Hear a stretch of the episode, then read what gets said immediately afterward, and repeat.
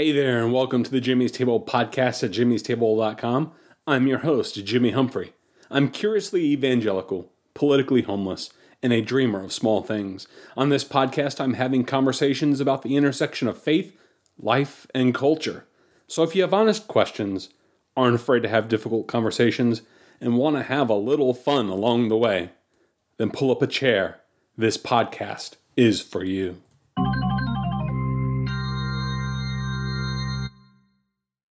So today's episode 156 of the Jimmy'sTable.com podcast, I'm going to talk about why overturning Roe vs. Wade doesn't really matter as I attempt to have a discussion here about abortion in our culture. In a stunning 6-3 decision in the Dobbs vs. Jackson's Women's Health Organization, the Supreme Court recently overturned the precedent of Roe vs. Wade and Planned Parenthood vs. Casey, two cases which had guaranteed women the right to an abortion in the United States. And I want to talk about in today's podcast why the overturning of Roe and Casey ultimately doesn't really matter all that much, in spite of what you might think. But before I first explain why that doesn't matter all that much, let's get into some facts about the entire abortion issue.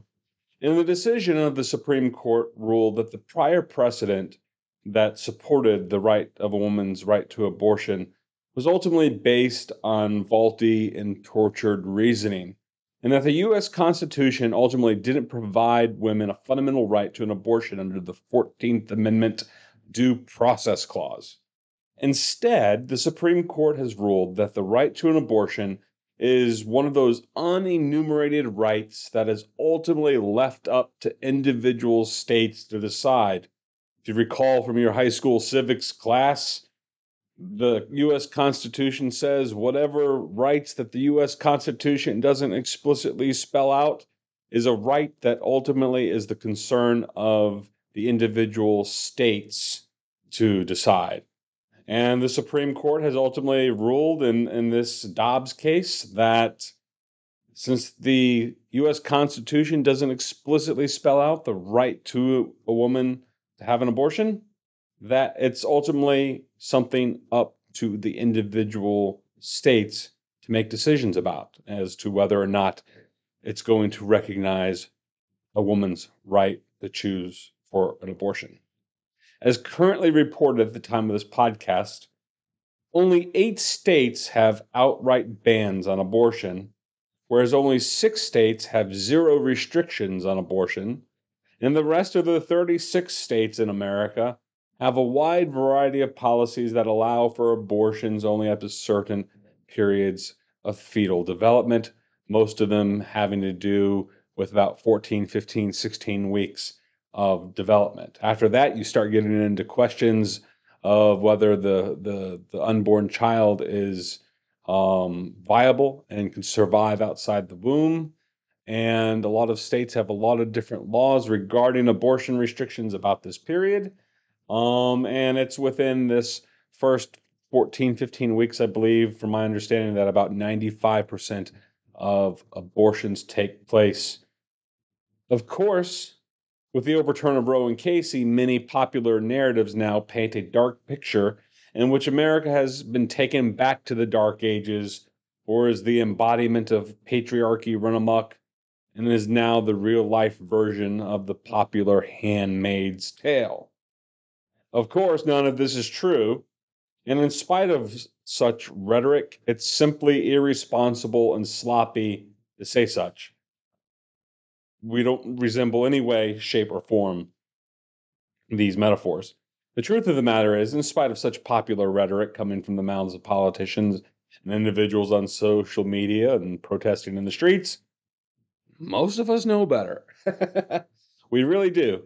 Most of us know that we're not anywhere near living in a country that could be painted with such intellectually lazy metaphors as saying that we're living in the Handmaid's Tale or the Dark Ages. The overturning of Roe and Casey ultimately amounts to America having an abortion policy that is very similar to that much of Europe and the level of access and restrictions that many of the countries in Europe place on abortion. Of course, a lot of countries in Europe, a lot of different rules about when an abortion is allowed and under what instances, at what time of development, and whether it's even allowed or not. But most European countries have a variety of restrictions on abortion that, when you compare it, in many ways mirror the average state in the United States of America. So if you imagined previously that Europe was this great liberal progressive utopia in which everybody had unrestricted access to an abortion for any reason whatsoever and that they were shouting their abortion in the streets, you'd be wrong. In many instances, America has actually been much more liberal than Europe in access to abortion. So such is hardly the Handmaid's Tale or return to the Dark Ages. And with the overturning of Roe and Casey, we are now in America just about as liberal in most instances as much of Europe regarding access to abortion. And while that might not satisfy your progressive utopian ideals, I'd say that if we have policies that are pretty much in keeping with European social practices, that's still pretty liberal enough. It's still pretty liberal at the end of the day. And so you might not be able to get an abortion in America in all 50 states up to the 9th month of pregnancy. But you can't do that in Europe either. So before you start running around, claiming, that you don't have access to rights and that your rights are being violated and that it's returned to the Dark Ages, check your rhetoric. Be responsible with your rhetoric.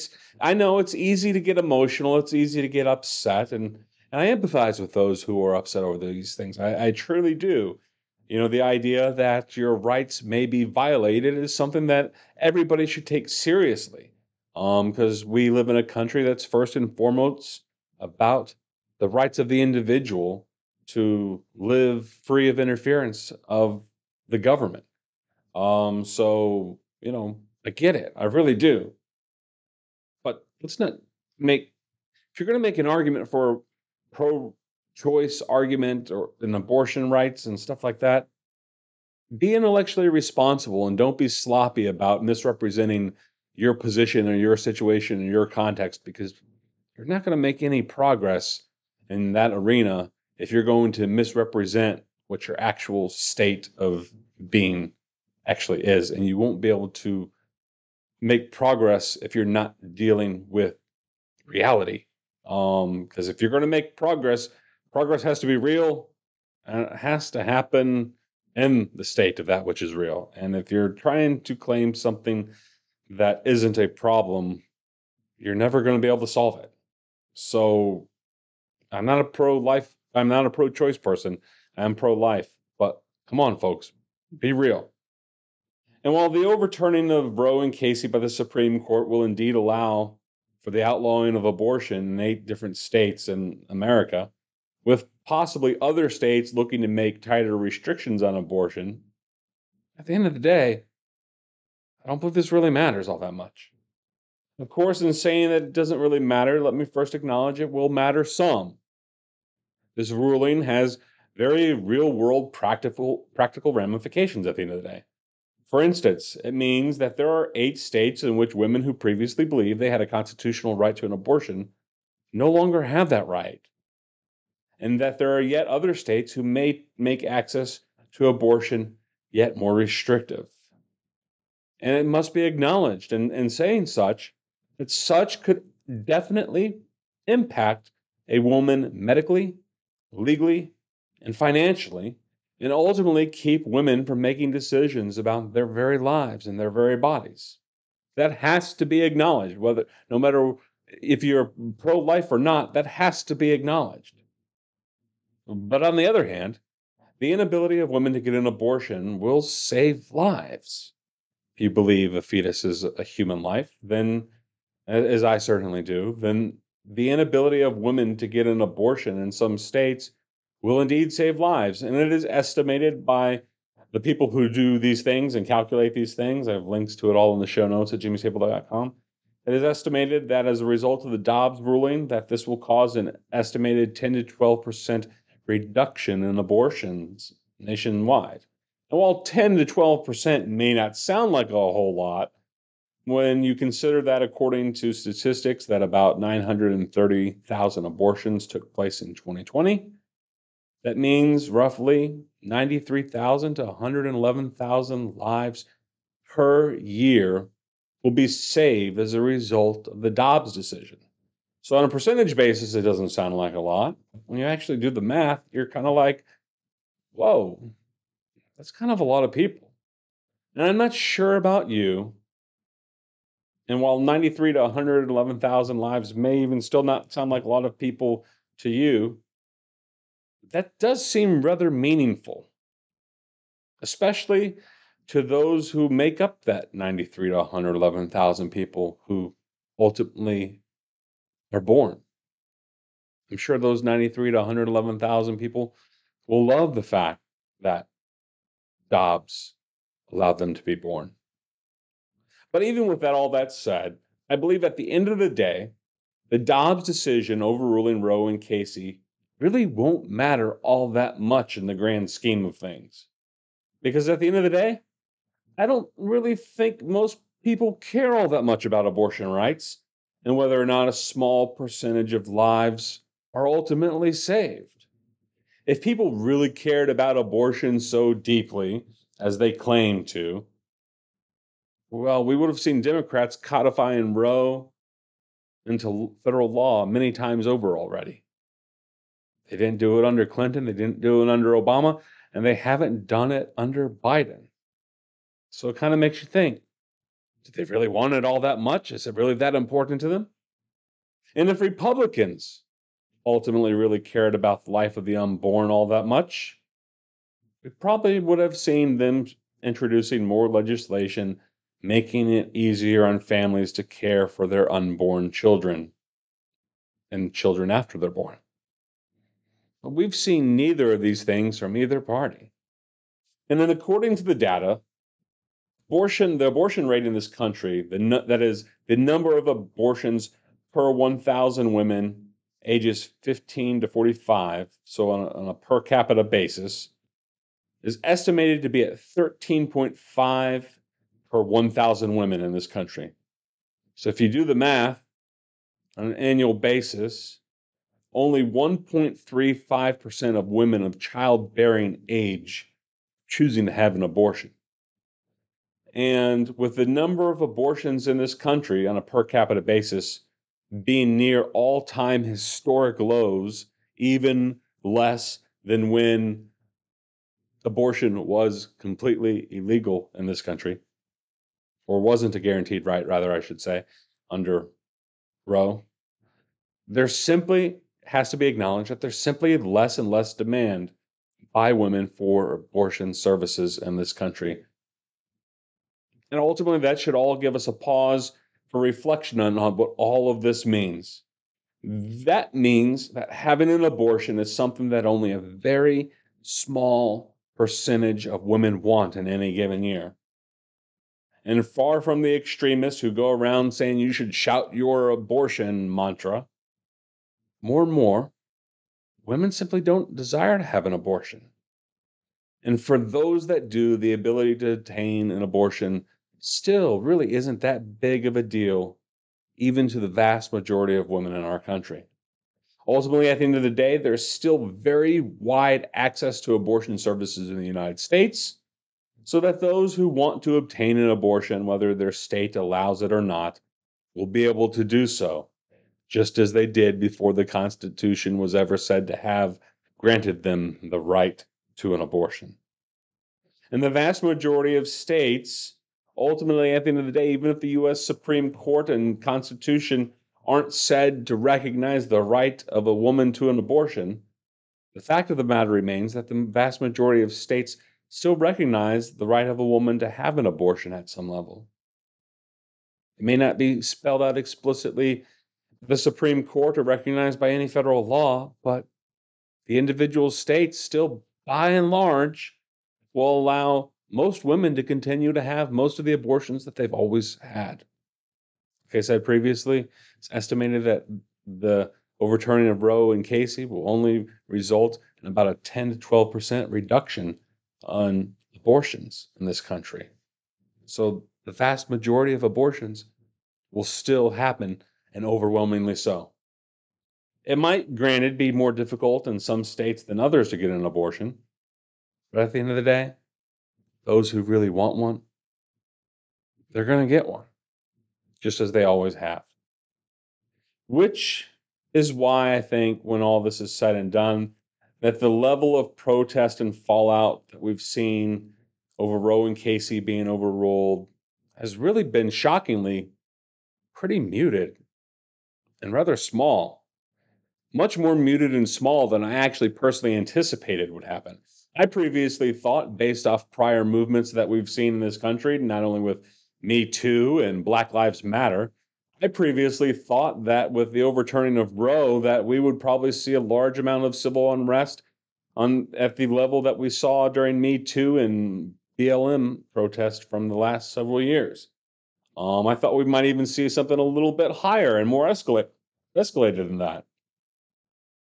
But so far, a couple weeks into this, nothing remotely on that scale has even come close to happening. And frankly, it doesn't seem likely to. And while I'm sure there will be some massive demonstrations from time to time, without a doubt, it's going to happen. And there may even be some political violence in which a politician or two maybe has an assassination attempt against their lives by some extremist element of the pro-abortion lobby and group. It still, at the end of the day, seems very unlikely to happen. But I don't think we should dismiss the possibility that it could happen. Because after all, this is America. This is America where most of our cultural war issues ultimately devolve into some sort of violence, even if a great deal of it happens peacefully. There's usually some sort of violent fallout from it all.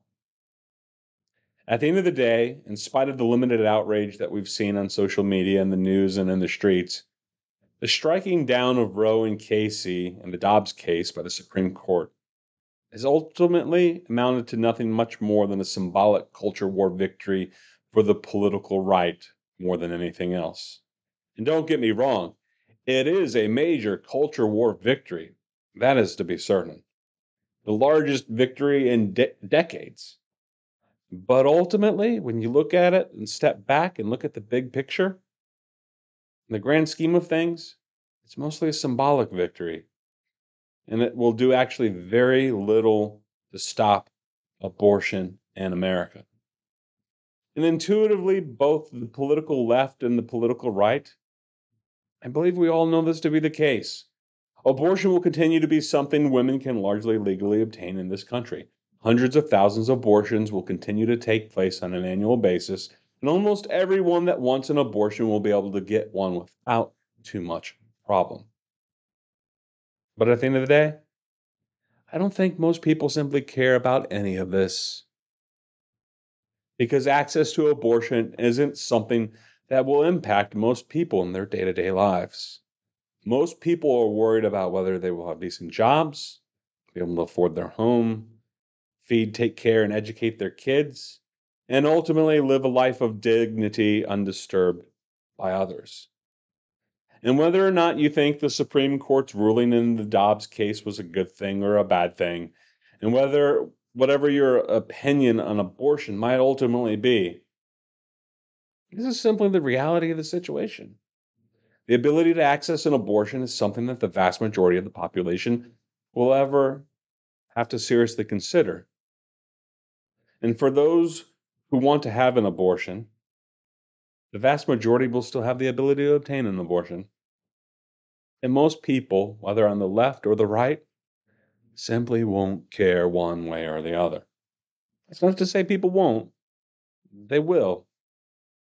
For most people, it simply doesn't matter. And ultimately, the Supreme Court overturning of Roe and Casey won't matter all that too much, most people. Because abortion is something that will continue to happen out on the margins of society where it has always happened. It's something that most people just ultimately shrug their shoulders over, even if they get whipped into the occasional frenzy by a politician on the left or the right to say, hey, you need to care about it because I'm your guy or I'm your woman, and this is my particular stance on abortion, so vote for me and donate to me. And we're going to continue to see that. That's not going away anytime soon. But apart from those occasional stirrings that you see on the news and social media, I think that at the end of the day, the overturning of Roe v. Wade and Casey really isn't going to matter all that much when it comes to abortion. It's going to ultimately just matter to those who like fighting the culture wars and getting the victories where they can, as often as they can, so that you can continue to vote for them. And that might be a little cynical, but I think if you search your heart, you read the tea leaves and put your finger up in the wind and see which direction the winds are blowing in this country, you're going to find out it really doesn't matter all that much. Everybody, this has been Jimmy Humphrey, jimmystable.com, episode 156, Why Overturning Roe v. Wade Doesn't Really Matter All That Much. I hope you've enjoyed this podcast episode. I hope I've given you something to think about, something that's a little chewy on a very sensitive and difficult cultural issue to speak about. It was with great reluctance that I even put this podcast episode together, but I felt the need to engage in some cultural analysis to help people better understand the times and the situations in which we are living, and to help people understand reality as it actually is. Because whether you're on the left or whether you're on the right, we're not going to advance our particular agendas politically unless we truly deal with how things are instead of the way we imagine them to be. So if you've enjoyed this podcast or have some fighting words you want to send me, email me, jimmy@jimmystable.com. If you haven't had the opportunity to subscribe yet, go to jimmystable.com/subscribe, and you can find your favorite way to subscribe, whether that's through Apple, Spotify, Stitcher, SoundCloud, Amazon, Google, or all the million other ways, including email, that you have the ability to subscribe. And if you haven't had the opportunity yet, I encourage you, unless you're going to leave a 1-star review, go over to Apple and Spotify and leave your glowing 5-star review and tell the world about how much Jimmy has these amazing conversations over at jimmystable.com. Everybody, this has been Jimmy Humphrey, jimmystable.com, where I'm having conversations about the intersection of faith, life, and culture. Take care, everybody. God bless. Have a good one.